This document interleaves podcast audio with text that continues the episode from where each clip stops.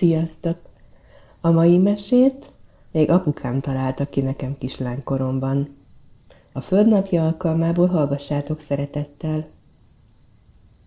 Az erdei ágacska Egyszer volt, hol nem volt, még az óperenciás tengeren is túl, ahol a kurtafarkú malac túr, sőt, még azon is túl, volt egyszer egy gyönyörű nagy erdő, tele hatalmas, erős fával.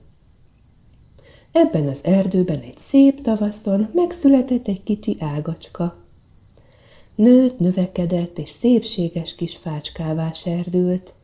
Büszkén nézegette karcsú ágait, amik tel is tele voltak a zöld különböző árnyalataiban játszó pompás levéllel. Egyszer egy kis madár repült arra, meglátta a kis fiatal fácskát, amit lágyan ringatózott a szélben, és arra gondolt.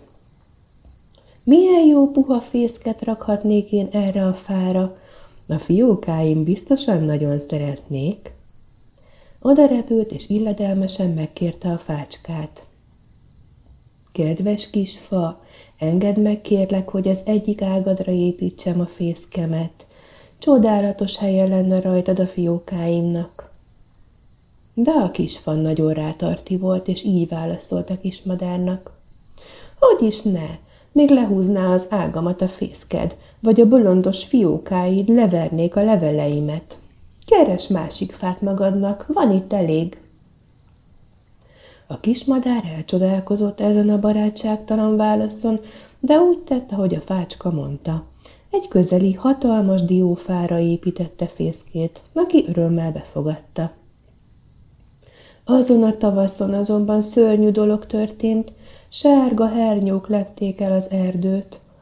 Amelyik fán lakott madár, az nem félt, hiszen a kislakók szorgalmasan csipegették le a kártékony hernyókat, de a kisfácska leveleit napról napra fogyatkoztak, a hernyók lelkesen és jó étvágyjal rágták.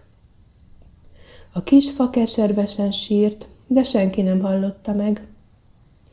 Egy nap megint arra repült a kismadár, eleséget vitt a fiókáinak. Meghallotta a sírást, hüppögést, és oda repült a fácskához. Miért sírsz, kicsi fa? A fa szepegve válaszolt.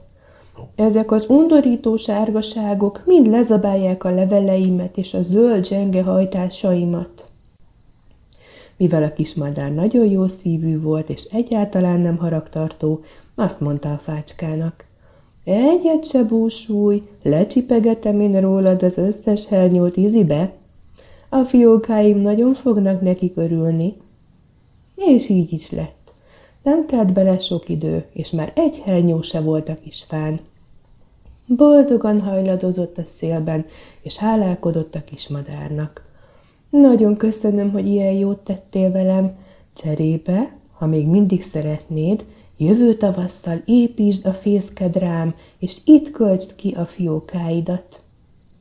A kismadár örömmel elfogadta az ajánlatot, és amíg világ a világ, mindig odarakja ezután a fészkét, a kisfa egyre szebb és növekvő ágai közé. Itt a vége, fuss el véle, ugorját egy más mesére, bált a székről bátára, öreg anyám hátára.